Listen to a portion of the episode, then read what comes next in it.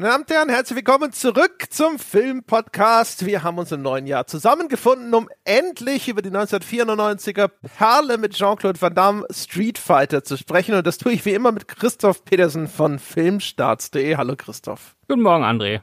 Bist du schon total heiß drauf, über diesen Film zu sprechen? Und freust du dich, dass wir aus unserer Winterpause entstiegen sind? Ja, also äh, das zwei, das sind ja zwei Fragen. Also das mit der Winterpause auf jeden Fall wurde jetzt langsam echt Zeit. Ne? Ich glaube, so eine lange Pause hatten wir noch nie. Und äh, B, über den Film zu reden, klar. Ich hatte gestern äh, auf verschiedene Weisen Spaß mit diesem Film. Vor allen Dingen, was ich merkwürdig fand, ich hatte in meinen Unterlagen stehen, dass ich den kannte, aber ich habe mich an nichts erinnert. Das war wirklich komplett neu gestern nochmal für mich. Ich habe den Film zum ersten Mal seit 1994 gesehen. Du hattest den in den 90ern nicht auf VHS und hast ihn den ganzen Tag lang am Stück geguckt. Hätte ich jetzt äh, nee. stark vermutet bei dir. Nee, nee, nee. Ich war im Kino in Street Fighter und ich fand ihn beschissen. Und es ist auch das, das Ende eigentlich äh, meiner, meines Jean-Claude Van Damme Fanboytums. Ja? Dieser Film ist eine Demarkationslinie. Ich weiß gar nicht, ob Universal Soldier vielleicht danach noch kam. Es könnte sein, das weiß ich nicht. Aber auf jeden Fall es ist der Höhepunkt von Jean-Claude Van Dammes Koks-Karriere und es ist der Abschluss sozusagen von ihm, wo er für mich ein brauchbarer Actionstar gewesen ist und dann kam eigentlich lange Zeit nichts mehr. Ich glaube, Replicant dürfte dann der nächste sein, der guckbar war. Wie alt, wann, welches Jahrgang bist du? Ich bin 77er Jahrgang. Ach, so viel älter als ich bist du, okay. Weil ich bin ja 83, also ich war da elf. Ähm, dementsprechend, da war noch nichts mit Höhepunkt von Jean-Claude Van Dammes Karriere bei mir. Das kam alles erst, das kam alles erst später. Ich glaube, wenn ich den mit elf Jahren im Kino gesehen hätte, hätte ich den saucool gefunden. Weil ich es nicht besser wusste dann. Ja, wie gesagt, ich hatte, der letzte, den er davor gemacht hat, war ja Time Cop und den fand ich tatsächlich sogar noch ganz cool. Und äh, Street Fighter war halt alles, was ich nicht von einem Van Damme-Film wollte. Also insbesondere natürlich, es gibt keine an einzige annehmbare Kampfszene in diesem ganzen Film. Und dementsprechend war, das war alleine damit schon eine komplette Rohrkrepierer für mich. Ich habe den ja damals nicht gesehen, aber weißt du, ich habe zwei Dinge in den 90er Jahren in meinem Kopf schlicht nicht zusammengebracht oder spezieller im Jahr 1994. Äh, da gibt's ja sogar einen Fachbegriff dafür, wenn du so zwei Infos hast, die einfach bei dir nicht zusammenpassen. Aber egal. So, das war folgendes.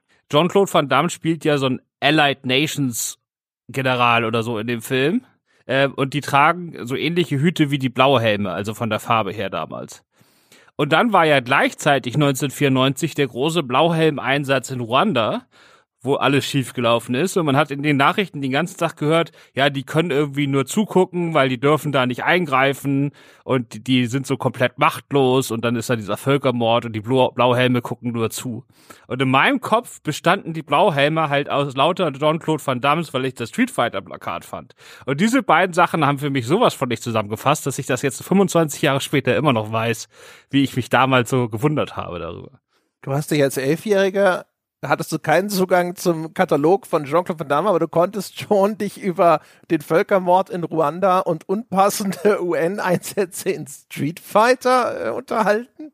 Habe ich mich drüber, nee, ich glaube nicht, dass ich mich jemals drüber unterhalten habe. Aber ich habe die Nachrichten gesehen und das waren damals waren die Blauhelme überall und ich kannte Blauhelme nur von dem Plakat von Street Fighter. Bist mit elf Jahren ein politisch viel informierteres Kind gewesen als ich. Ich habe jeden Tag um 20 Uhr die Nachrichten geguckt. Mehr habe ich auch nicht gemacht. Das habe ich wahrscheinlich auch, quasi einfach, weil nichts anderes lief, aber ich könnte mich hier nicht daran erinnern. Ich glaube nicht, dass ich das mit Interesse verfolgt habe. Ist ja auch wurscht, wir sprechen über Street Fighter aus dem Jahr 1994, meine Damen und Herren. Wir haben einen Film mit einem kolportierten Budget von 35 Millionen Dollar und einem Einspielergebnis von groben 100 Millionen. Das muss also ein totaler Erfolg gewesen sein, Christoph, oder? Das war ein Superhit. Also dazu kamen auch nochmal 165 Millionen Heimkino. Das war ja damals, das Ding war natürlich, lag ja in jedem zweiten Kinder, äh, Kinderzimmer rum, das, äh, die VHS-Kassette. Selbst wenn die Leute es doof fanden. Wahrscheinlich die, die drei, vier Jahre jünger waren als du, fanden es halt, wie gesagt, glaube ich, ziemlich cool. Das heißt, die gab es überall. Ähm, also das Ding war finanziell ein mega über Superhit und äh, man versteht natürlich überhaupt nicht, warum nicht ein oder zwei Jahre später sofort der nächste Teil kam. Also jetzt aus Geschäfts Überlegung her. Also das ja. ist wirklich einer der Filme der 90er Jahre, wo es die größte Verwunderung gibt, dass nicht sofort ein Sequel gekommen ist. Es gibt ja, ein paar Gründe dafür. Ja, genau, wir werden zu Gründen noch kommen, vor allem aber auch nicht nur das, es kommt nicht nur kein Sequel, sondern äh, der Drehbuchautor und Regisseur Stephen E. D'Souza, der führt danach erstmal nicht mehr Regie. Ja gut, das ist ja nun eher verständlich. Ist das so? Also ich dachte immer, Hauptsache die Kohle stimmt. Weißt du, wenn er, wenn er einen erfolgreichen Film abliefert, dann kriegt er auch einen Folgeauftrag, aber auch da ist ein Schlussstrich gezogen. Ja gut, aber das ist halt, ja, also, ja, da ist aber halt so viel schiefgelaufen, ne? Und da ist auch sehr schnell so viel durchgesickert, was da alles schiefgelaufen ist, das weiß ich nicht. Also ich weiß auch gar nicht, warum er hier Regie geführt hat. Also er ist ja, er ist, Steven D'Souza ist natürlich einer der größten Drehbuchautoren der Hollywood-Geschichte, im Actionfach zumindest. Äh, und jetzt hat er hier halt selbst die Regie mit übernommen, zum zweiten Mal in seiner Karriere überhaupt erst, nachdem er am Anfang so einen relativ kleinen Film in den Anfang der 80er gemacht hat. Ähm, ja, also er ist wahrscheinlich auch in erster Linie einfach ein Drehbuchautor und hat hier nur einmal aus irgendwelchen Gründen halt die Regie auch selbst übernommen. Ich weiß gar nicht, ob er danach überhaupt noch Regie. Weil er das wollte, ne? Ja, es gibt ja. Ja. Interviews mit ihm. Er wollte ja sogar ursprünglich mal Regisseur werden. Er ist ja quasi dann nur als Drehbuchautor geendet, weil da seine Karriere ihn hingeführt hat. Das war aber ursprünglich gar nicht der Plan. Also man möchte annehmen, er hätte gerne noch auch weiter Regie geführt. Vielleicht auch alleine schon, weil diese Personalunion aus Drehbuch und Regie vielleicht auch einmal mehr Kohle bringt. Das auf jeden Fall. Aber gut, da, da, da liegt es wahrscheinlich wirklich daran, also er hätte ja dann eher bei Actionfilmen, also bei solchen Franchise-Sachen weiter Regie geführt, ne? Also da, dafür hat er sich ins Spiel gebracht. Und da kommt halt ins Spiel, dass die Action in Street Fighter A kaum vorhanden und B, das, was vorhanden ist, richtig mies ist. Und das werden ja auch die Produzenten gesehen haben. Also ich Wirklich? hätte dem, also alles anvertraut, aber kein Actionfilm mehr. Es gibt ja, es gibt ja, sagen wir mal, mildernde Umstände. Auf jeden Fall, du hast eben schon gesagt, Stephen E. D'Souza ist vor allem bekannt als Drehbuchautor und hat einiges sozusagen auf dem Kerbholz. Um es mal genannt zu haben, Drehbücher zu Stirb langsam 1 und 2, zu nur 48 Stunden und zu Commando mit Schwarzenegger. Allerdings auch zu sowas wie Hudson Hawk. Judge Dredd und dann ein anderes Videospiel ein paar Jahre später, Der Stallone äh, Judge Dredd übrigens. Ja, ja, klar. Und äh, der andere heißt auch nur Dread. Und ähm, dann später Tomb Raider 2. Also den zweiten Angelina Jolie Tomb Raider hat er auch geschrieben. Mit Till Schweiger. Ja, für Till Schweiger kann er da nix. Ja, ja, also wie gesagt, ähm, ja, aber trotzdem, der hat natürlich die 80er Jahre extremst mitgeprägt. Also das äh, Kino der späten äh, 80er Jahre, Anfang der 90er Jahre, das Action-Kino, da war er einer der ganz, ganz, ganz, ganz großen. Und äh, ansonsten Darsteller, ich denke, ich, die Hauptdarsteller in dem Film sind echt den meisten, die auch nur ein peripheres Interesse an Videospielverfilmungen haben, bekannt. Nämlich einmal eben Jean-Claude Van Damme und Raoul Julia als äh, der Gegenspieler General Bison. Also irgendwie, das ist der Film, ist eine solche Gurke, dass er wieder, glaube ich, extrem bekannt ist. Also die meisten Leute haben einen Begriff von diesem Original Street Fighter Film, glaube ich. Auf jeden Fall. Also ich meine, der ist schon legendär. Ähm, und äh, gerade die beiden Rollen, also Jean-Claude Van Damme eh da, der ist ja groß bekannt und äh, die Beißen-Rolle, also der Raul Julia, wer dem jetzt den Namen nicht sofort was sagt, der hat in den Jahren davor, also 91 und 93, ähm, immer die Hauptrolle gespielt in den beiden Adams Family Filmen. Ne? Da spielte den, wie heißt der? Gomez auf jeden Fall, Gomez Adams, logischerweise. Genau, also den Vater und ist damit dann nochmal total berühmt geworden, nachdem er vorher als, als, als großer Charakterdarsteller eh schon in Kreisen sehr bekannt war, ist er dann damit auch noch zu so einer Art Megastar aufgestiegen, also Blockbuster-Star aufgestiegen. Und äh, wäre gespannt gewesen, wo es noch hingegangen wäre, aber er ist ja dann wirklich äh, noch vor dem Kinostart von Street Fighter an, an Krebs verstorben. auch natürlich trägt dazu bei, ne, dass das ausgerechnet das war sein letzter Film. Äh, Das steigert natürlich aber dann trotzdem noch mal so ein bisschen das Renommee von Street Fighter, weil auch darüber viel gesprochen wurde. Ansonsten kann man noch kennen, ist natürlich Kylie Minogue. Ja, kennt man jetzt vielleicht nicht als Schauspielerin, aber kann man kennen, eben als Sängerin. Und Wes Study kann man kennen in der, als Nebenrolle äh, aus Filmen wie Der letzte Mohikaner oder der, äh, der mit dem Wolf tanzt. Ja, und insgesamt ist Wes Studi halt einer der ganz großen Charakterköpfe des Hollywood-Kinos. Also den kennt jeder aus 20 Filmen, äh, man, nur weiß halt niemand, wie er heißt. Ja, ist einer von den Nebendarstellern, wo man immer denkt, so, den kenne ich. Aber wenn du dann gefragt wirst, wie heißt der, dann so, äh, Genau. Ja, und die restlichen äh, Leute, selbst in den bekannten Rollen, äh, ziemlich unbekannte Leute, teilweise aus dem Fernsehen, teilweise sonst woher, liegt einfach daran, dass das Geld nach äh, John-Claude Van Damme, der wohl acht Millionen bekommen hat, was damals schon verdammt viel war, und Raul Julia quasi alle war. Da musste man danach nehmen, was man noch irgendwie für wenig Geld äh, zusammenkratzen konnte. Ja, genau. Bisschen auch sicherlich noch zusammengekratzt für Kylie Minogue.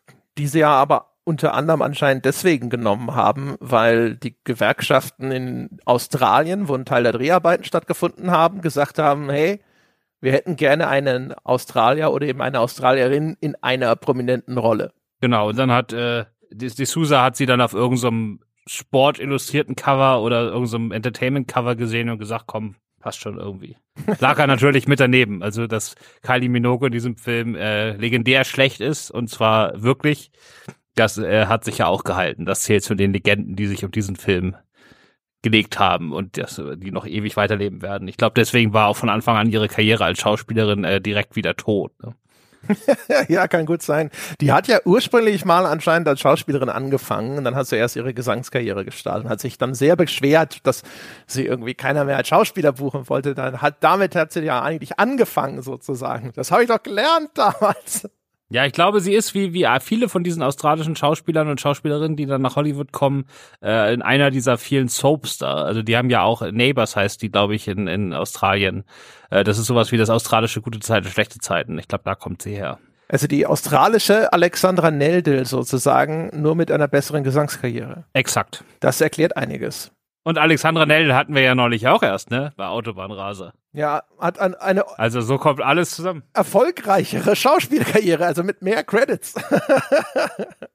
ja, gut, äh, dann weiß ich nicht, kleine Plot-Zusammenfassung. Magst du? Soll ich? Ich kann das mal versuchen. Ich habe ja mal, wie ich dir gerade schon im Vorgespräch gesagt habe, meine fünf Seiten Aufzeichnung zu dem Film heute Morgen liegen lassen zu Hause. Dementsprechend, ähm, aber verwirrender als der Film selbst, obwohl es ist ja alles so unglaublich simpel, aber macht trotzdem nicht viel Sinn. Aber ich mach das einfach mal. Also es geht um den fiktiven südostasiatischen Staat Shadaloo. Und dort hat äh, General Bison, so ein ehemaliger Warlord und Drogendealer, hat er jetzt diese Stadt übernommen oder das ganze Land mit seiner Armee aus Schergen und hat außerdem äh, ganz viele ausländische Hilfsarbeiter äh, oder so Hilfs, also wie heißen die?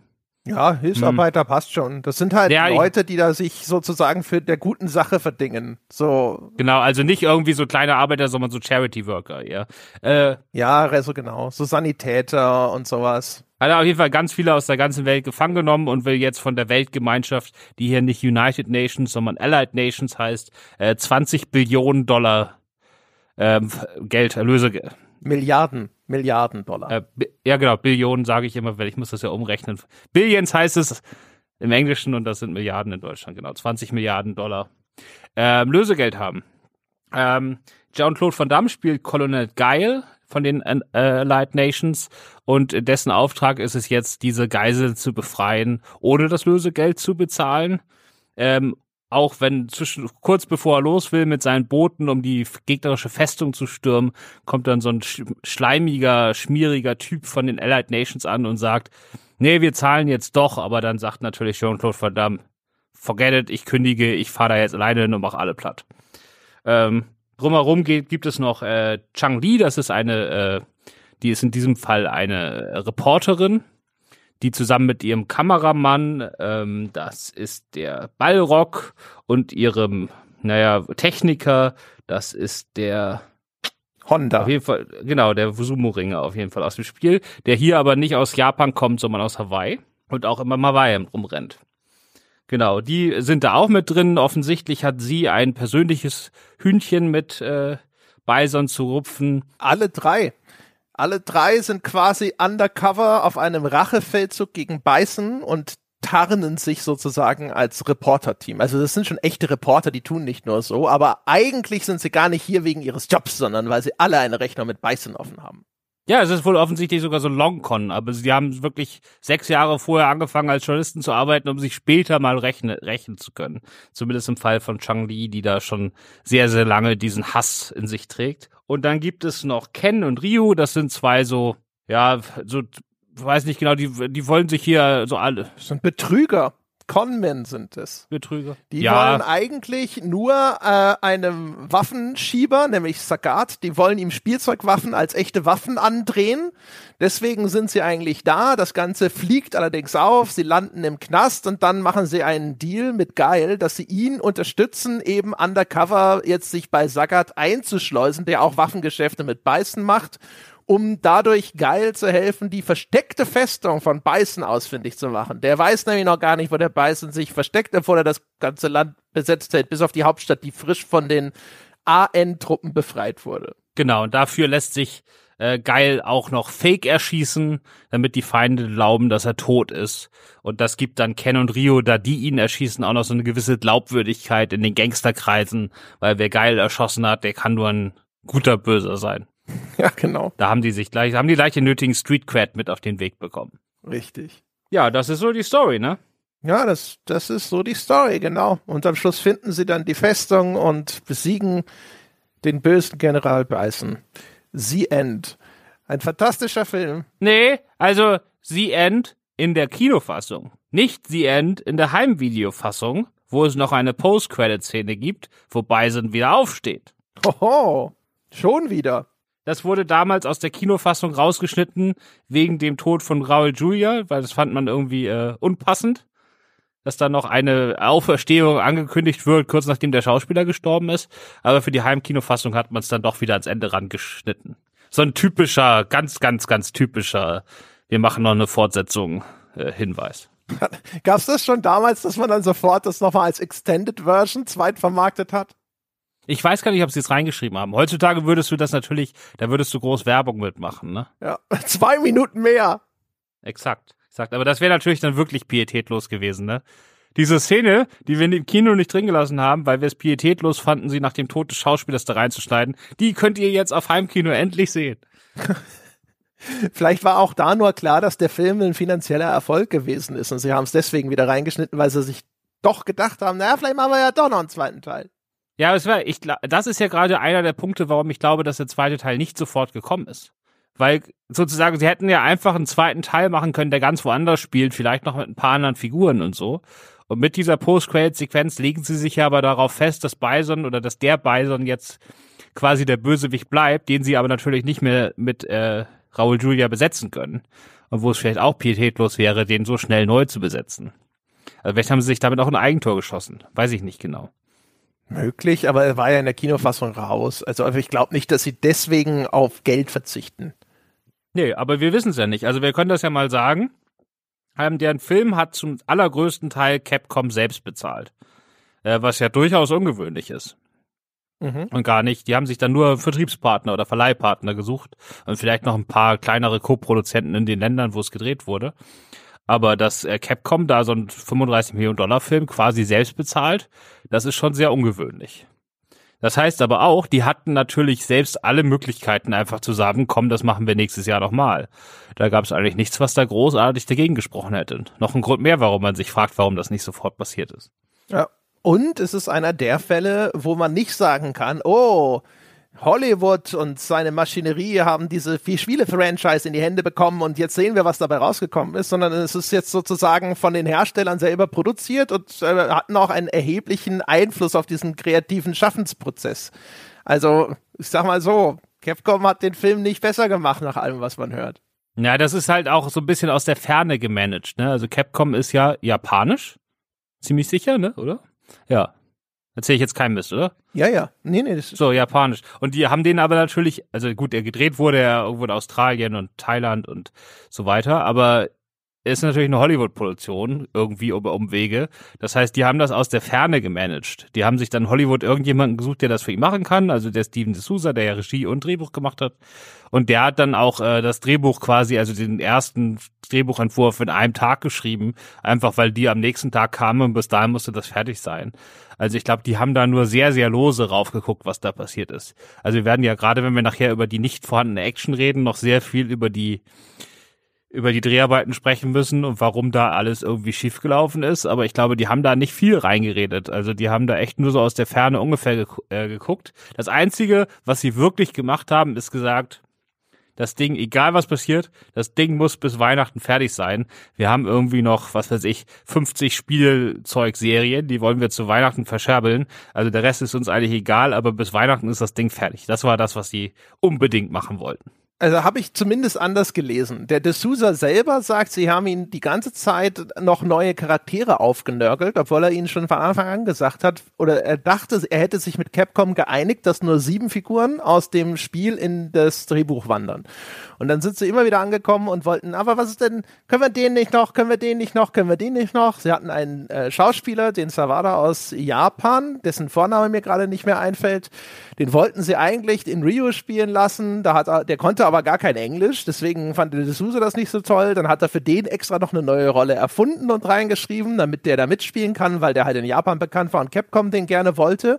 Und Capcom hat vorher mit, ich glaube, oh, war das Bandai, ich glaube es war Bandai, hatten einen Deal gemacht und die wollten nämlich die G.I. Joe Figuren, die sie rausgebracht haben, aber nicht mehr so gut liefen, mit minimalem Umwand, äh, Aufwand zu Street Fighter Figuren umwidmen. Und deswegen hat das ganze Ding auch dieses Kriegsszenario wegen diesem Spielzeugdeal, weil die existierenden Soldatenfiguren von G.I. Joe jetzt zu Street Fighter Figuren werden sollten. Genau, aber das meinte ich. Also, die haben nicht jetzt wirklich kreativ da mitgeholfen, sondern die haben wirklich nur so diese diesen Marketingdruck darüber geschoben. Also wirklich gemacht wurde der Film, glaube ich, von De Sosa. Also die haben nicht gesagt, nee, pass mal mit der Figur ein bisschen auf, die ist in den Spielen anders oder die ist uns wichtig oder so, sondern das war alles bloß irgendwie so auf so einer Marketing-Ebene. Da haben, glaube ich, nicht irgendwelche. Ja, genau, aber das ist ja genau das, das, das ist ja der Punkt.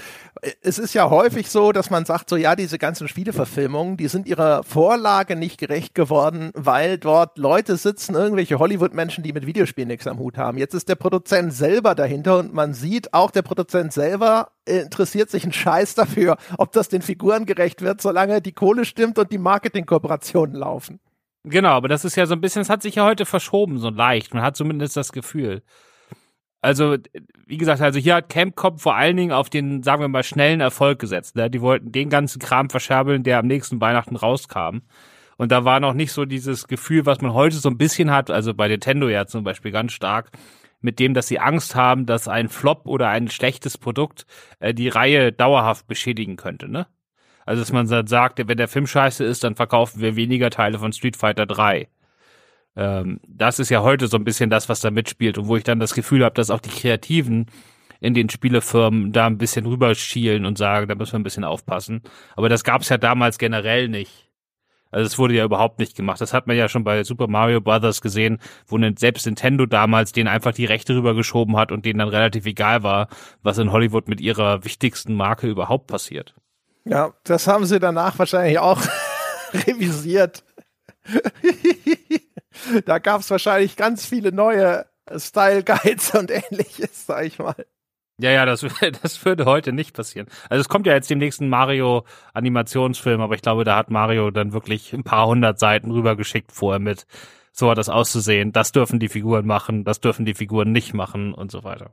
Ja, genau. Ja, also und äh, was die Spiele angeht, ehrlich gesagt, also der Gag ist, ich habe damals Street Fighter 2 auf dem Super NES rauf und runter gespielt. Hättest du mich gefragt, was ist die Story, hätte ich gesagt, es gab gar keine Story. Jetzt habe ich nachgelesen und festgestellt, dass es bei Super Street Fighter 2 anscheinend eine Story gab, dass M. Bison, also auch da der ehemalige Endgegner des Spiels, dass der eine Verbrecherorganisation namens Shadaloo betreibt und der zu einem Kampfturnier einlädt, um die besten Kämpfer in der Welt zu identifizieren und sie dann mittels Gehirnwäsche in seine Reihen einzugliedern. Also das ist anscheinend eine Art von Hintergrundgeschichte von Street Fighter mal gewesen.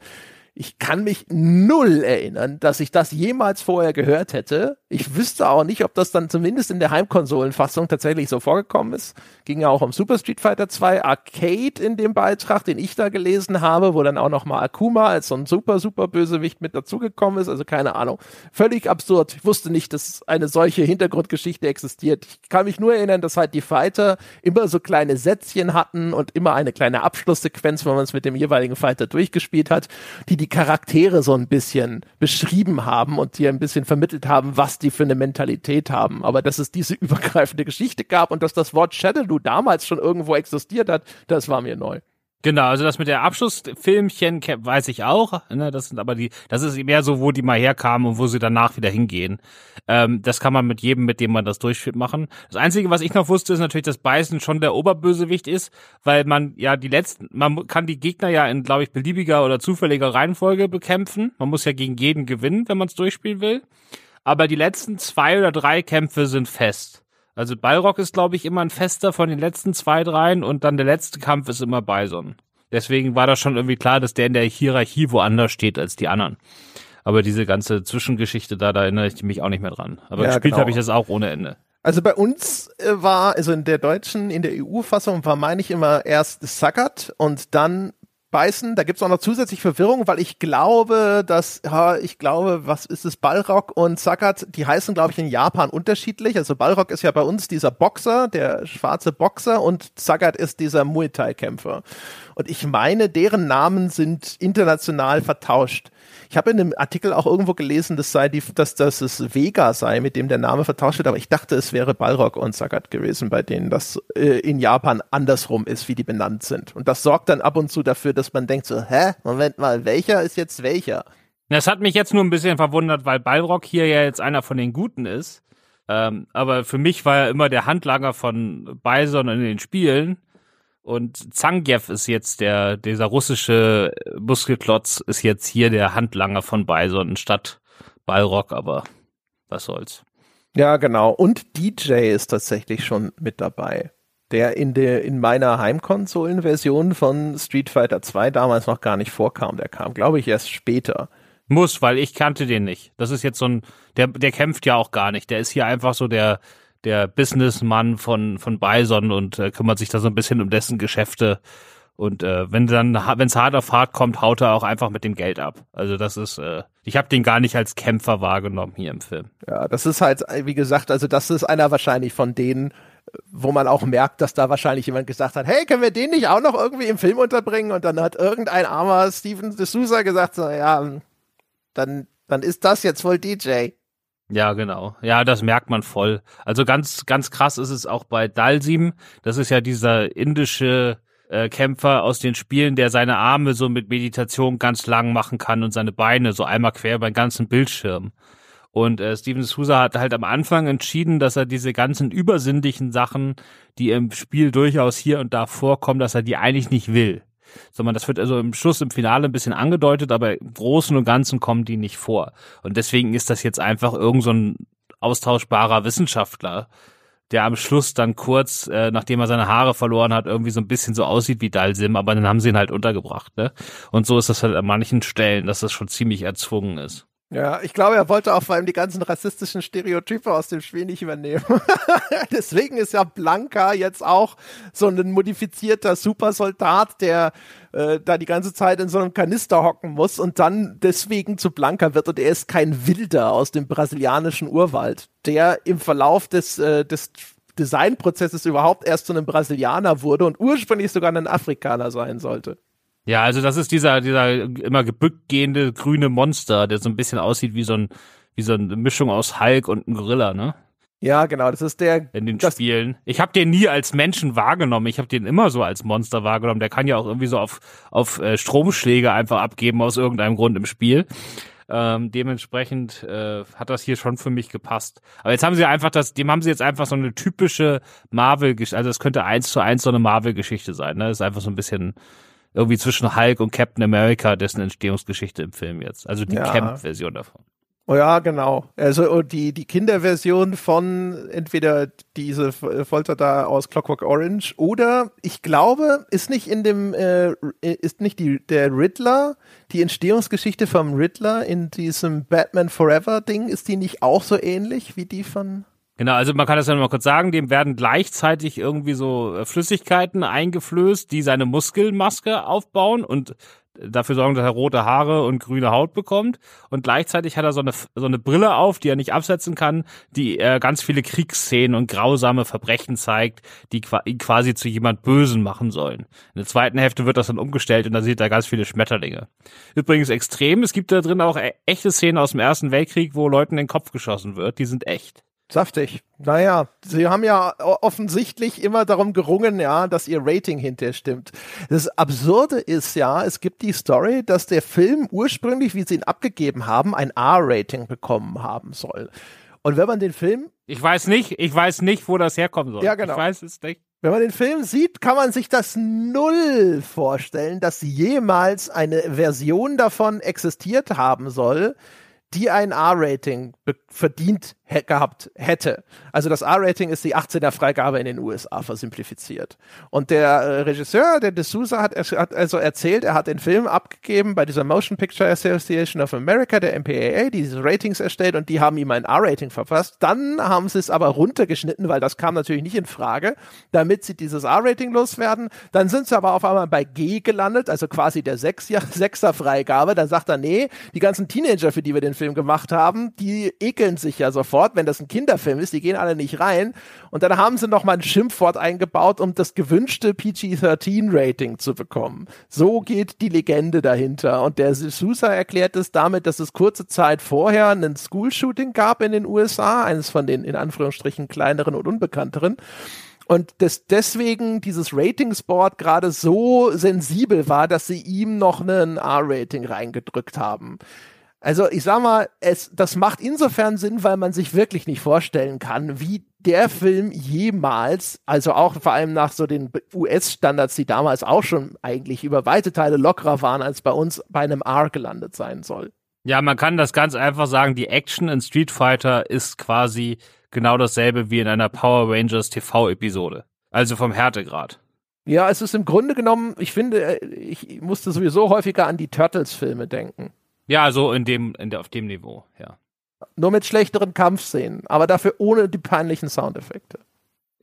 Ja, ja, ja. Naja, die, die, zu den Kampfszenen kommen wir ja noch. Ich meine, an denen komme ich nicht vorbei. Ich wollte dir nachher sagen, dass ich den Film besser finde als du.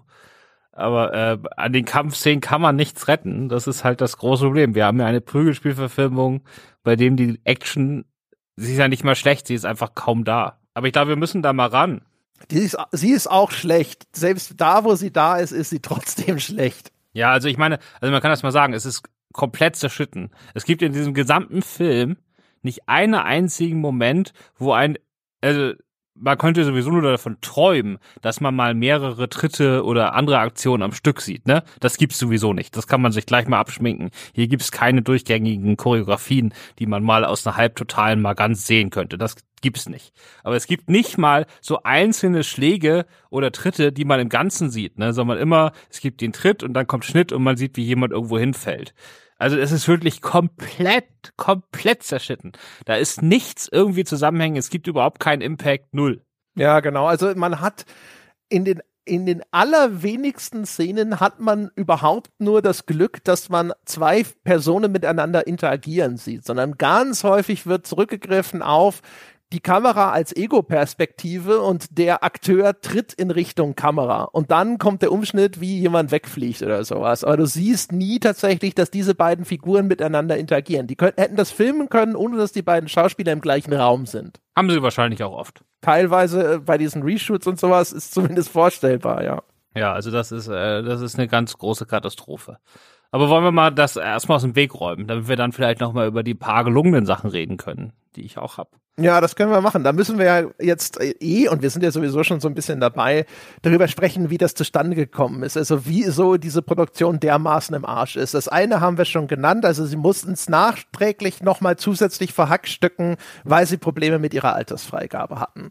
Aber sie hatten offensichtlich auch schon erhebliche Probleme bei den Dreharbeiten äh, wegen ihrer beiden Stars zu, in Unterschied, aus unterschiedlichen Gründen, aber ne, Jean-Claude Van Damme und Raoul Julia haben beide. Ja, also aber noch davor, er hat erstmal hat er gefragt, ich brauche mehr Zeit oder was weiß ich, oder ich muss erstmal das hier vernünftig vorbereiten. Das gab schon mal alles nicht, weil Capcom gesagt hat, Weihnachten, der Rest ist uns scheißegal. So, das heißt, die haben schon am ersten Tag, als die da ankamen, hatten die quasi eine Timeline, die schon super strapaziert war. Also selbst wenn alles perfekt gelaufen wäre, wäre das trotzdem wahnsinnig schwierig gewesen. So, und jetzt kommst du und sagst, warum das noch viel schlimmer war. Ja, genau. Also das können wir noch kurz ausführen. Also sie hatten geplant, dass sie diese Schauspieler über sechs Wochen trainieren für diese Kampfszenen. Also diese sechs Wochen hätten sie gehabt, um diese Choreografien einzustudieren. Und der Plan war, dass sie zuerst die Szenen drehen mit dem Raul Julia, also der halt auch sehr viele, sag ich mal, normale Schauspielsequenzen hatte und währenddessen sollten die anderen für ihre Kampfszenen trainieren. Jetzt kommt der Raul Julia dort an, ist schon vom Krebs gezeichnet und das zu einem Grad, dass der Regisseur sagt, das geht so nicht. Wir können den so nicht vor die Kamera stellen. Der muss erst ein paar Pfunde zulegen. Der sieht aus wie der lebende Tod. Den können wir so nicht den Bösewicht spielen lassen. Und deswegen haben sie dann offensichtlich ihren Drehplan komplett auf links gedreht. Was aber jetzt bedeutet, diese sechs Wochen, die sie eigentlich eingeplant hatten als Training für die Schauspieler, was eigentlich eh schon knapp ist, die fallen jetzt weg, sondern sie müssen relativ zügig damit anfangen, diese Kampfszenen zu drehen, ohne dass die Leute vorher große Choreografien einstudieren können. Und das, das ist sicherlich mit hauptverantwortlich für das, was man hinterher sieht oder eben nicht sieht, denke ich. Genau, also die haben dann äh, statt sechs Wochen haben sie ihre Kampfsequenzen, wenn sie Glück hatten, ein paar Stunden vorher beigebracht bekommen. Äh, was teilweise übrigens auch echt gefährlich war, weil die da teilweise mit echten Messern gearbeitet haben und dann die Choreografie machen mussten, die sie gerade eben äh, beigebracht bekommen haben. Das ist schon ein bisschen heikel. Ähm, und das, das ist dann völlig aus dem Ruder gelaufen. Das ist dann noch sogar noch schlimmer geworden. Also die nach, nach es heißt, nach zehn Drehtagen waren sie bereits sechs Drehtage hinter dem Plan zurück. Das heißt, sie haben nicht mal die Hälfte geschafft von dem, was sie hätten schaffen müssen. Und daraufhin musste die Sousa äh, alles umschmeißen und sagen, komm, wir drehen das jetzt an zwei Stellen gleichzeitig. Also er selber hat dann versucht, die normalen Szenen weiterzudrehen, die Dialogszenen oder Spielszenen und hat seinem Stuntmenschen Charlie Picerni äh, komplett freie Hand gelassen. Der sollte einfach woanders hinfahren, der sollte schon mal nach Thailand vorfahren, glaube ich, oder auf irgendwelche Soundstages und für sich komplett die Action-Szenen drehen, ohne dass er dabei ist. Also der Regis und das beim Prügelfilm, ne?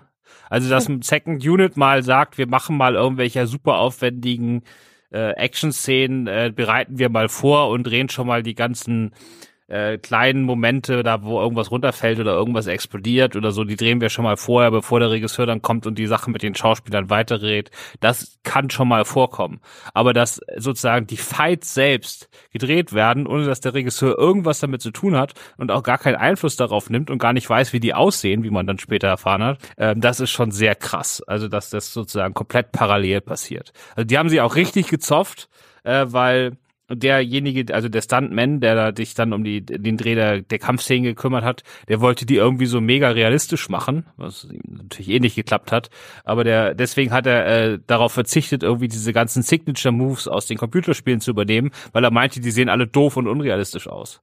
Das fand aber natürlich die Sosa und wahrscheinlich hätte es Capcom auch überhaupt nicht lustig gefunden, wenn man jetzt diese Kämpfer, wenn das alles nur so generische Prügeleinlagen gewesen wären, ohne diese ganzen coolen Moves aus den Spielen da waren die, haben die sich richtig gezofft. Das musste da alles nachgedreht werden und irgendwie eingebaut werden. Und damit waren dann die vorhandenen Choreografien endgültig hin. Also ich glaube, und am Dreh haben sie, beim, beim Schnitt haben sie dann gemerkt, dass sowieso die Hälfte fehlt und man überhaupt keine kohärenten Kämpfe mehr bauen kann.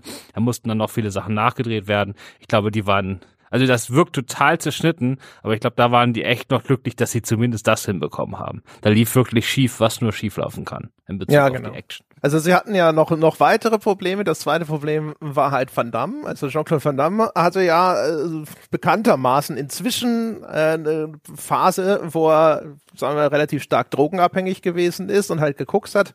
Und äh, Street Fighter ist just so auf dem Höhepunkt der Van Damme Koks-Ära, weswegen er seine Karriere danach auch einen relativ deutlichen Knick nach unten nimmt, weil er dann nach und nach einfach von keiner teuren Produktion mehr angeheuert wird. Und äh, der muss dann auch in hier in Thailand abends Party gemacht haben und erschien dann einfach nicht zu den Dreharbeiten, was dann wieder dazu geführt hat, dass andere Szenen einfach vorgezogen werden mussten und Darsteller, die ohnehin schon dachten, oh Gott, ich habe nur zwei Tage, mich auf diese Kampfszene vorzubereiten, die kriegen dann halt einfach mitgeteilt, so ja, wir machen das heute Nachmittag. Und das ist auch wohl der Moment, wo dann diese Produktion dem D'Souza so ein bisschen entglitten sein muss. Der hatte noch zig andere Probleme mit dem Klima in Thailand, mit äh, der Soundstage, die sie da gemietet hatten und so weiter und so fort. Und äh, da muss dann die Kommunikation endgültig zusammengebrochen sein, weil Schauspieler dann hinterher im Nachgang darüber berichten, sie hätten eigentlich nur durch Zufall erfahren, dass auf einmal ihre Kampfszene gedreht werden soll an einem Nachmittag und sich in Eigenregie dann darum bemüht haben, von irgendwem vorher wenigstens noch mal was beigebracht zu bekommen, was sie denn da vor der Kamera veranstalten sollen. Zumindest da scheint äh, Van Damme einigermaßen hilfreich gewesen zu sein. Also es gibt viele Erzählungen von Kollegen, dass er ihnen da zumindest mal so ein paar Sachen erklärt hat, bevor sie dann da loslegen mussten. Also also auch mit, also unabhängig davon, dass das alles halt mies aussieht, äh, ich glaube mit heutigen Sicherheitsbestimmungen äh, wäre das alles so nicht machbar. Vielleicht in Thailand immer noch. Aber ja, also da ist einiges an sich. Sie haben ja sogar als, äh, äh, ich glaube, als Choreografen haben sie ja Benny the Jet Eurykidis sogar engagiert, der in einer Szene sogar kurz zu sehen ist als Henchman von Bison und danach nicht mehr auftaucht, komischerweise. Ich habe erst gedacht so, ach krass, der spielt da mit. Hat er eine Kampfszene? Habe ich ganz vergessen. Stellt sich raus, nee, hat er nicht. Der spielt halt einfach nur so eine Komparsenrolle sozusagen. Und äh, der ist in den, in den asiatischen Martial Arts Filmen ja total bekannt. Es gibt mega bekannte Kampfszenen zwischen ihm und Jackie Chan zum Beispiel. Das heißt also, theoretisch haben sie da jemanden engagiert, der hätte gute Arbeit abliefern können aber hat einfach nie Gelegenheit dafür bekommen. Und auch selbst da ist offensichtlich die Planung ein bisschen wirr gewesen, weil das, da gibt's ja auch die eine Story von äh, dem Darsteller, der den Rio gespielt hat, der gesagt hat, er ist dann zu dem Benny hingegangen und wollte von ihm diese Schwertkampf-Choreografie haben. Und der hat ihn immer wieder vertröstet, bis sich rausstellte, Benny the Jet Eurykidis ist ein ehemaliger Kickboxing-Champion. Der hat mit Schwertern gar nichts am Hut, der kann ihm gar nichts zeigen. Ja, also natürlich äh, nochmal für diejenigen, die sich jetzt im asiatischen Kampfkino nicht so gut auskennen wie du. Das ist natürlich auch der Choreograf und Trainer von Patrick Swayze in dem Prü Prügel-Überkult-Megafilm Roadhouse, ne? Äh, ich hoffe, den kennen alle. Der hat auch. einen schlechten Ruf, ist aber ein Meisterwerk. Den kann man einmal, einmal pro Woche gucken, locker. Auch äh, Benny Eurykidis kann nicht aus Scheiße Gold machen. Was? Bist du bekloppt? Also da hätte ich dir jetzt echt. Die Kampfszenen in Roadhouse sind totaler Sau. Ja, nicht so gut, aber Roadhouse ist trotzdem einer der coolsten Filme, die jemals gedreht wurden. Was hast du? Ach, jetzt. Naja, okay. Ich habe den Roadhouse einmal irgendwann aus der Bibliothek ausgeliehen, weil da eine 18 drauf war und ich dachte jetzt hier, hoi, hoi, hoi. Und seitdem habe ich ihn nicht mehr gesehen. Habe dann einfach nur enttäuscht diese Kassette zurückgespult, zurückgetragen. Und das war der Abschluss von mir und Roadhouse. Ja, ja. Gut, die, äh, die Hörer wissen jetzt, was sie daraus machen müssen, was du sonst so erzählst. Ja, die können ihre eigenen Schlüsse ziehen. Also da liegst du, da, da liegst du, da liegst du leider daneben. Ja. Aber der De Sousa hat dann auch noch so, so alte, alte Drehbuchtricks angewandt. Äh, den nennt er den John Ford-Trick. Äh, wenn seine Produzenten kamen und sagen, ey, du bist hier zu weit hinten dran. Äh, das kann nicht sein, dass du irgendwie, äh, dass du hier fünf Drehtage überziehst oder so. Dann hat er einfach irgendwelche Seiten aus dem Drehbuch rausgerissen und auf den Boden geworfen, so um denen zu zeigen, komm, das schaffen wir schon, wir streichen ein paar Zähne und dann ist gut. Hat er natürlich später im Schnitt auch gemerkt, dass das nicht die beste Idee war.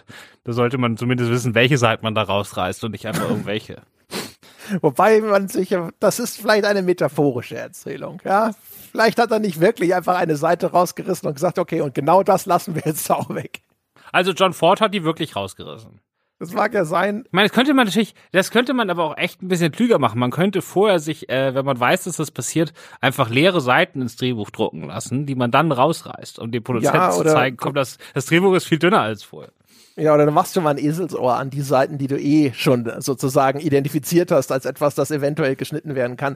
Der Gag ist ja, es, es gab genug es gibt auch im existierenden Street Fighter Film genügend Seiten, die man locker hätte rausreißen können. Ja, ja, ich, äh, ich muss sagen, also wie gesagt, kommen wir noch mal jetzt zu dem Teil, warum ich den Film besser finde als du. Ähm, so, der ist am Anfang, hat der ein super Tempo. Also bei diesen ganzen Prügelfilmen, die dann, der hat ja hier jetzt irgendwie 10, 12 Figuren, die der einführen muss, also bekannte Figuren. Das macht er in einem Wahnsinnstempo, ne? Nach 10 Minuten ist das alles klar. Das fand ich erstmal einen schönen Einstieg. Und dann geht nämlich das Problem los, weil nach 10 Minuten kommt so der erste Kampf, äh, da kämpft, äh, da sind dann im Käfig eingesperrt. Vega ist da so ein Käfigkämpfer in der Stadt.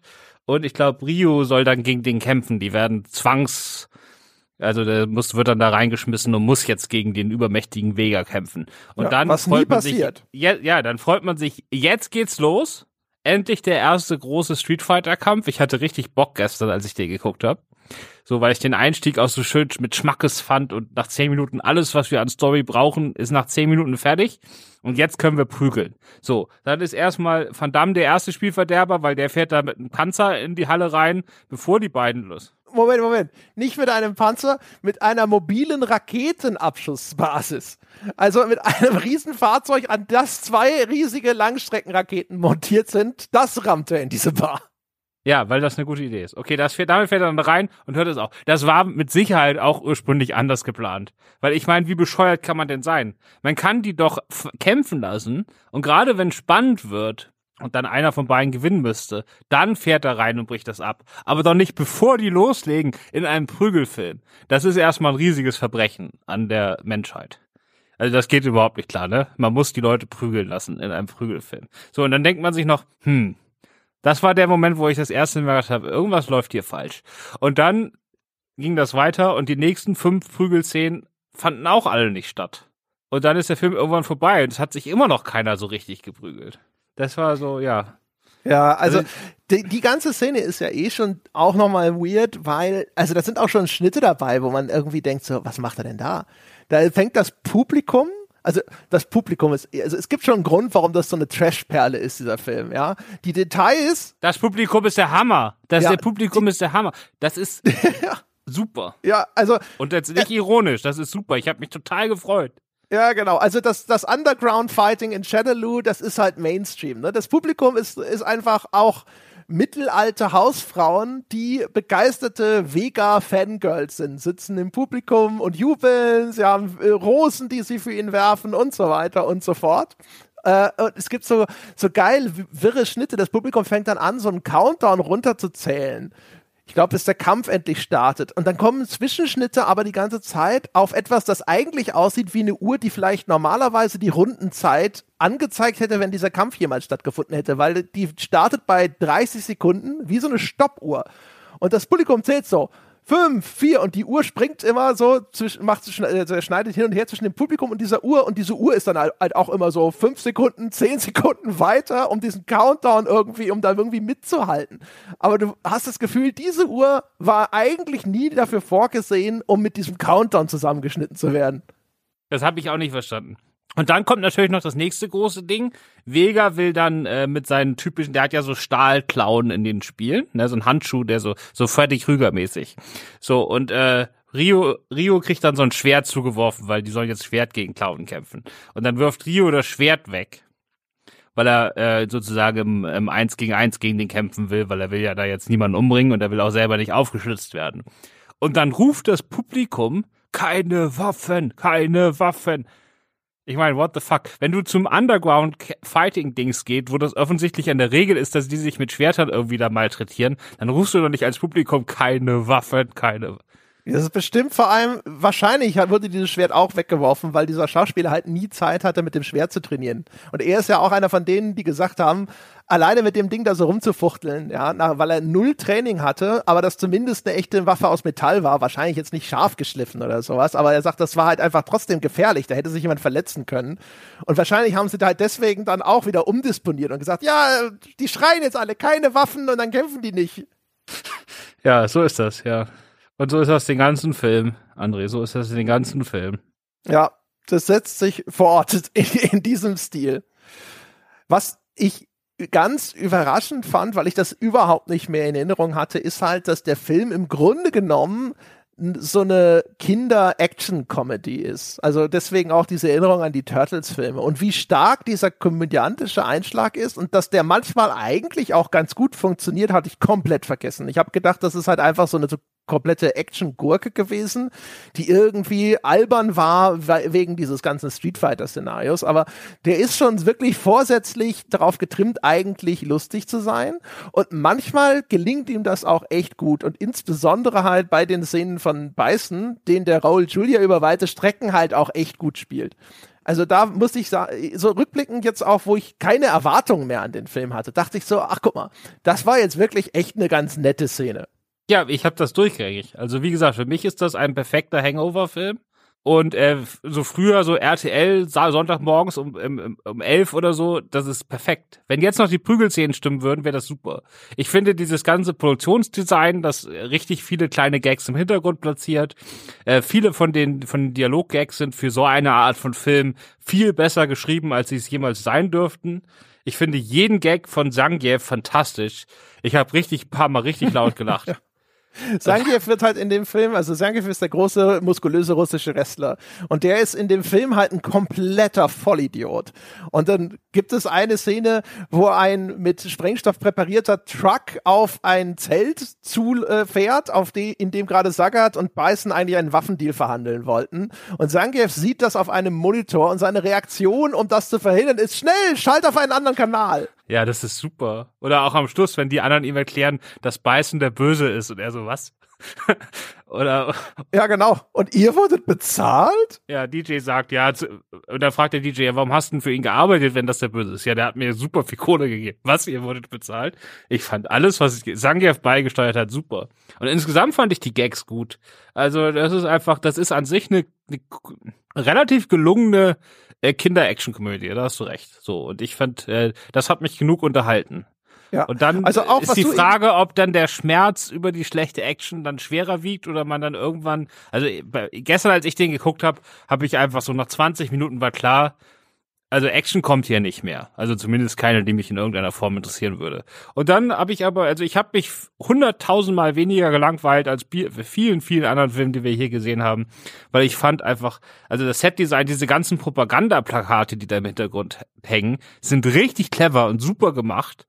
Es gibt dann auch noch so Bilder von Bison als trauriger Clown, was dann äh, nach dem Serienmörder Gaines, wie heißt John Wayne Gacy ja, John Wayne Gacy nachempfunden ist nach dessen Ölgemälden, die er da von sich selber gemalt hat und so. Also so richtig Aufwand dafür, dass man dann denkt, die haben irgendwie keine Zeit gehabt. Also wer auch immer diese Sets gebaut hat, auch diese Campy-Sets mit dem, mit dieser Vorrichtung, wo dann, ähm, jetzt vergesse ich den Namen wieder, der grüne Typ, Blanca. Blanca da jetzt zum Monster wird, so diese Marvel, so eine Trash-Version von Marvel-Film und dieser ganze Bond-Layer von Bison mit seinem fliegenden Ding, womit er da rumfliegt, äh, was ein bisschen aussieht wie das bei dem Sonic-Bösewicht.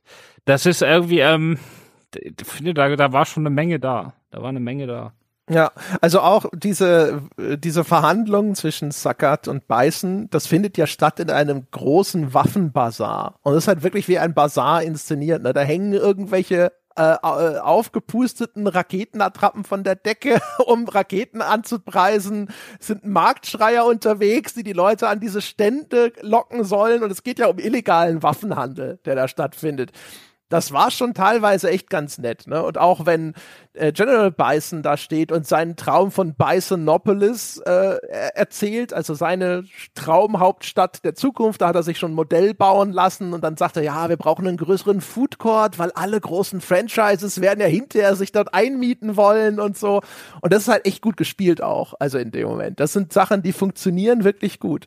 Und was du vorhin erwähnt hast, also die Details sind teilweise auch wirklich da. So Kleinigkeiten, wo man auch wirklich drauf achten muss, zum Beispiel, wenn dann da äh, Honda in diesem Van, in diesem Reporter, diesem Kameraübertragungswagen losfährt, dann hat er vorne so ein kleines Büchlein, Shadaloo mit nur 25 Dollar am Tag oder sowas liegen und solche, solche kleinen Gags, wo man so ein bisschen Aufmerksamkeit, äh, wo Aufmerksamkeit des Zuschauers belohnt wird.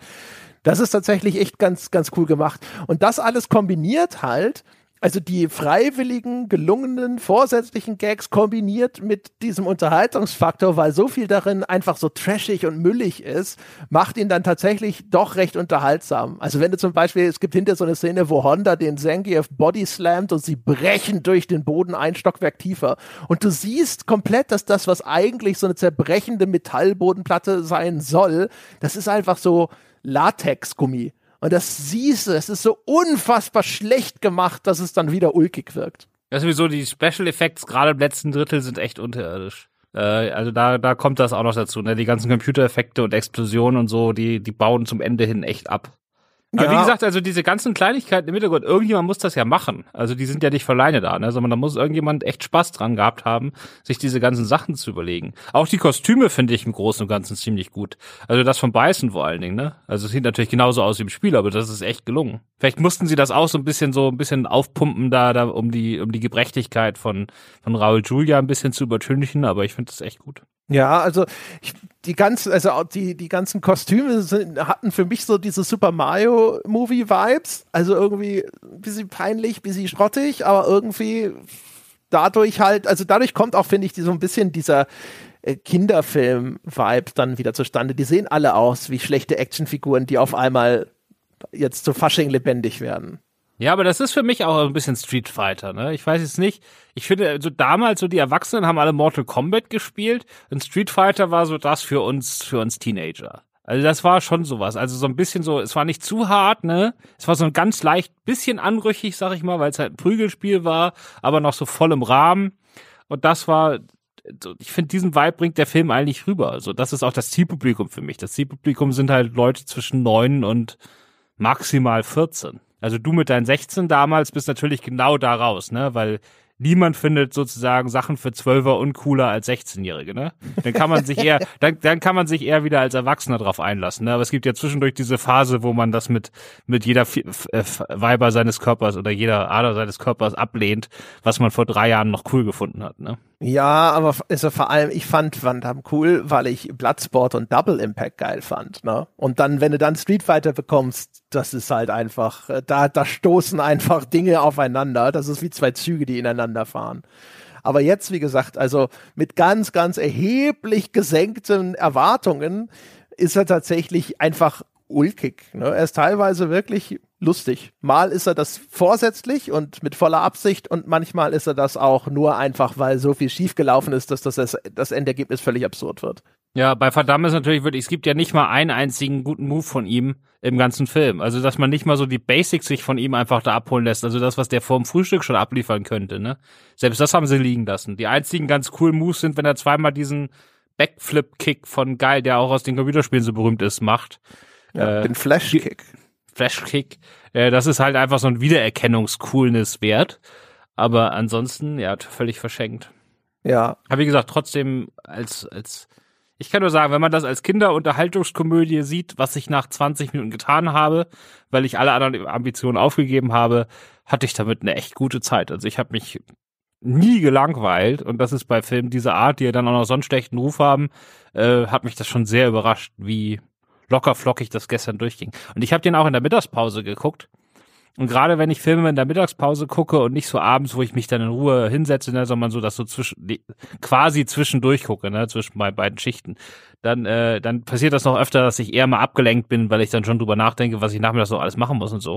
Und da hatte ich gar nicht. Das ging echt, das ist richtig so durchgeflutscht und äh, hatte ich einfach äh, trotz allem eine gute Zeit einfach mit gestern. Vielleicht habe ich auch, hat's mich einfach in der richtigen Tagesform erwischt aber sozusagen die Comedy-Elemente, die ulkigen Sachen, die auch albernen Sachen, äh, die haben für mich, die Ausstattung und sowas, die haben für mich alle so gut funktioniert, dass ich mir es echt überraschend gut angucken konnte. Ja, ich finde, er hat schon immer mal so zwischendrin so relativ kurze Durchhänge, insbesondere wenn dann hier äh, Chan-Li nachrecherchiert und aufdeckt, dass Colonel Guy seinen Tod nur vorgetäuscht hat und sowas. Das ist alles ziemlich. Ja, Plus, da hat sie halt ein cooles Ninja-Outfit an, das hilft ja schon. Ja. Plus natürlich auch, also und das große Finale sozusagen mit dem mit dem Speedboat, wo wobei natürlich auch das schon wieder so bescheuert ist, dass es wieder witzig sein kann, wo General Bison seine Verteidigungsanlagen mit dem Arcade Board, also dem Controller des Street Fighter Automaten fernsteuert.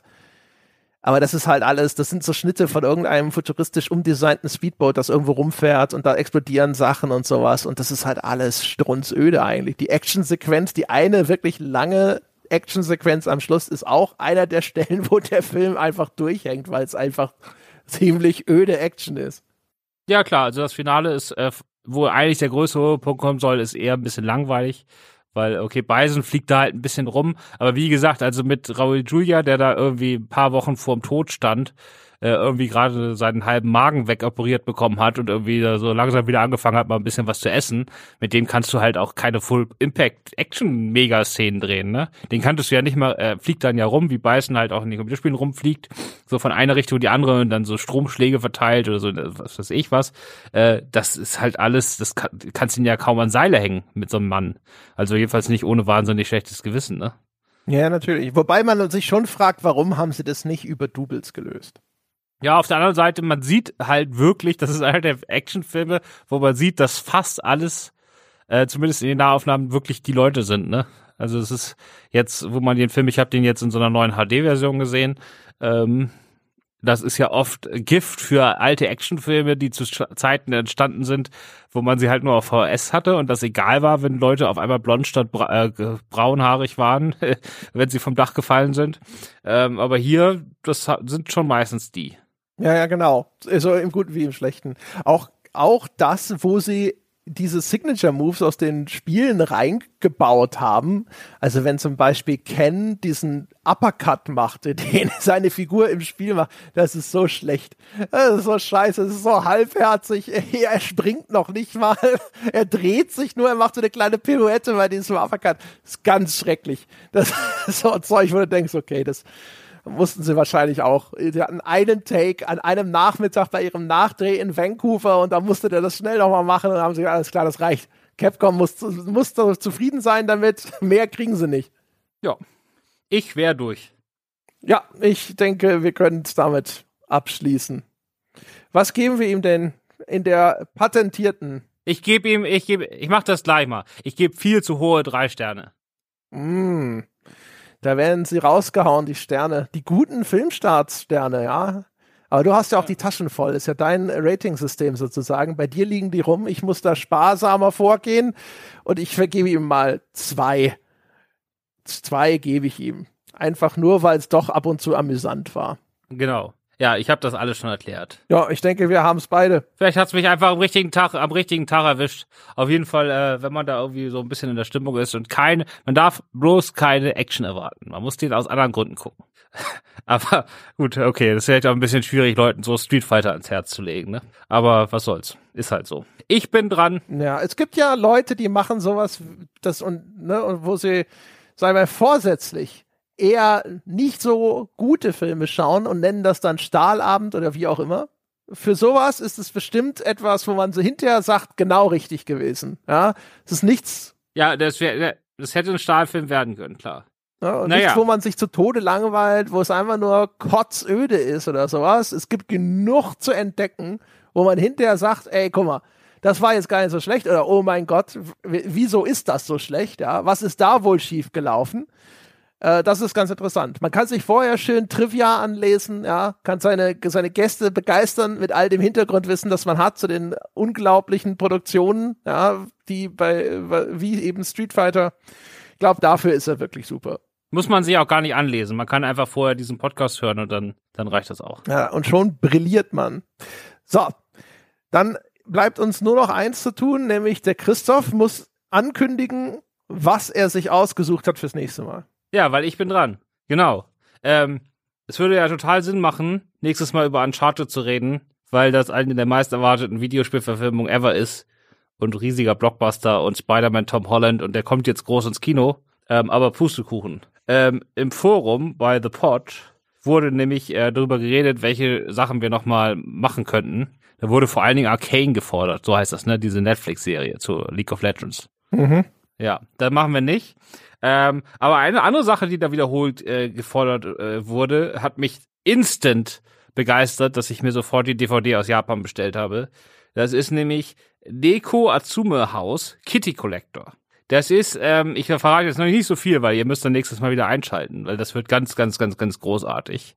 Ich habe mir die App runtergeladen, auf das ist eine Verfil Verfilmung einer, eine, einer iPhone-App, also gibt's bestimmt auch woanders, aber ich habe es auf dem iPhone gespielt. Und das lädt man sich runter und dann hat man einen Garten und hat da so fünf verschiedene Plätze, so eine Tisch und eine Bowl und sowas. Und da kann man dann entweder Katzenfutter reintun oder irgendwelche lustigen, verschiedenfarbigen Bälle. So. Und dann kommen vielleicht streunende Katzen vorbei und besuchen euch. Und dann kann man die fotografieren. Und wenn man gerade nicht die App aufhat, wenn sie da sind, dann hinterlassen sie Geschenke für einen. So, und die Idee ist, dass man alle, alle Katzen, die es so in der Gegend gibt, dass die alle mal zu Besuch waren und man hat von allen ein Foto gemacht und dann ist ein Fotoalbum voll. Ich habe das nach drei Tagen wieder gelöscht. Ich weiß jetzt nicht, ob es irgendein Endgame gibt, ne? Aber ich glaube, es gibt nur diesen einen Bildschirm und man kann da irgendwie rote Bälle hinlegen oder grüne Bälle. So, und das wurde verfilmt. 2017 als Kinofilm. Und ich meine, alleine die Existenz dieses Films hat mich dermaßen begeistert, dass das natürlich, also da kann Uncharted mich mal kreuzweise, ehrlich. ähm, ich muss diesen Film sehen. Ich muss diesen Film sehen. Und zwar vorgestern. Aber weil ich jetzt warten musste auf den Podcast, müssen wir es jetzt halt als nächstes machen. Da können wir auch nichts dazwischen schieben. Du kannst dann gerne beim nächsten Mal Uncharted nehmen, dann reden wir in zwei Monaten drüber. Aber jetzt kommt erstmal Neko Azuma House Kitty Collector. Ich weiß nicht, was ich dazu sagen soll. Kannst du dich bei den Leuten bei dir im Forum, wenn die mich auf so dermaßen tolle Filme hinweisen, dann ist es doch logisch, dass ich die dann auch nehme. Ja, da waren dir wohl die Hände gebunden, sozusagen. Immerhin, es geht um Katzen. Was, was soll ich da? Ist, gehandelt es sich um einen Animationsfilm oder ist es sogar Live-Action? Nee, das ist Live-Action, klar. Also ich verrate jetzt nichts mehr, weil ich jetzt, ich weiß schon, was die Story quasi ist. Ähm, aber die verrate ich jetzt Geht nicht. es um Katzen, die fotografiert werden? Das wäre ja eigentlich, wäre ja schade, wenn nicht. Und es sind nicht mal, es sind echte Katzen, glaube ich sogar. Ich habe mal so drei Minuten schon reingeguckt, um zu sehen, ob das, ob die Unterschiede funktionieren. Ähm, das scheinen echte, also nichts da mit irgendwelchen computeranimierten Katzen oder so, ne, sondern echte Katzen. Geil. So Prime, Prime Cat Content. Okay, ja, dann würde ich sagen, darauf freuen wir uns jetzt schon. Meine Damen und Herren, das soll es gewesen sein für den, mit dem Filmpodcast für dieses Mal. Wenn Sie mehr von Christoph hören wollen, er hat einen eigenen Podcast bei Filmstarts drüben. Er heißt Leinwandliebe. Da können Sie zuschalten, zuhören und noch mehr Christoph Petersen in sich aufsaugen. In diesem Sinne, wir sind fertig für diesen Monat. Wir hören uns dann in Zukunft mit Cat-Content wieder. Bis dahin. Ja, das muss doch abgehen wie sonst was, oder? Es tut's doch immer. Cat-Content. Besser geht doch nicht. Oder ist das, das mittlerweile vorbei? Geht bestimmt viral auf Twitter. Ich glaube, das ist so der einzige YouTube-Hype, der in der Geschichte der Menschheit nicht mehr abappen wird. Bin sehr zuversichtlich. Also wenn es mir schlecht geht, dann gucke ich erst das 7 zu 1 von Deutschland gegen Brasilien im Halbfinale und dann lustige Katzenvideos. Bis zum nächsten Mal.